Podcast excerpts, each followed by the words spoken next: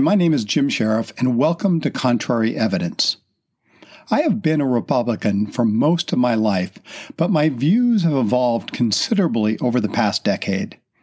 Today, I call myself a radical moderate. I passionately believe that the best solutions to our many complex national challenges lie somewhere in the middle between the ideas spewed by the left and by the right.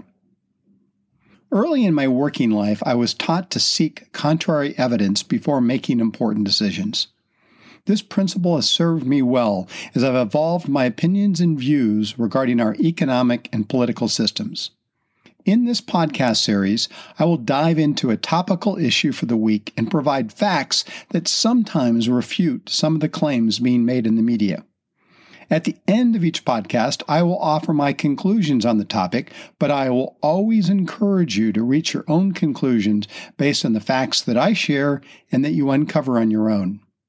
I'm also a huge fan of brevity, and I will always try to be respectful of your time.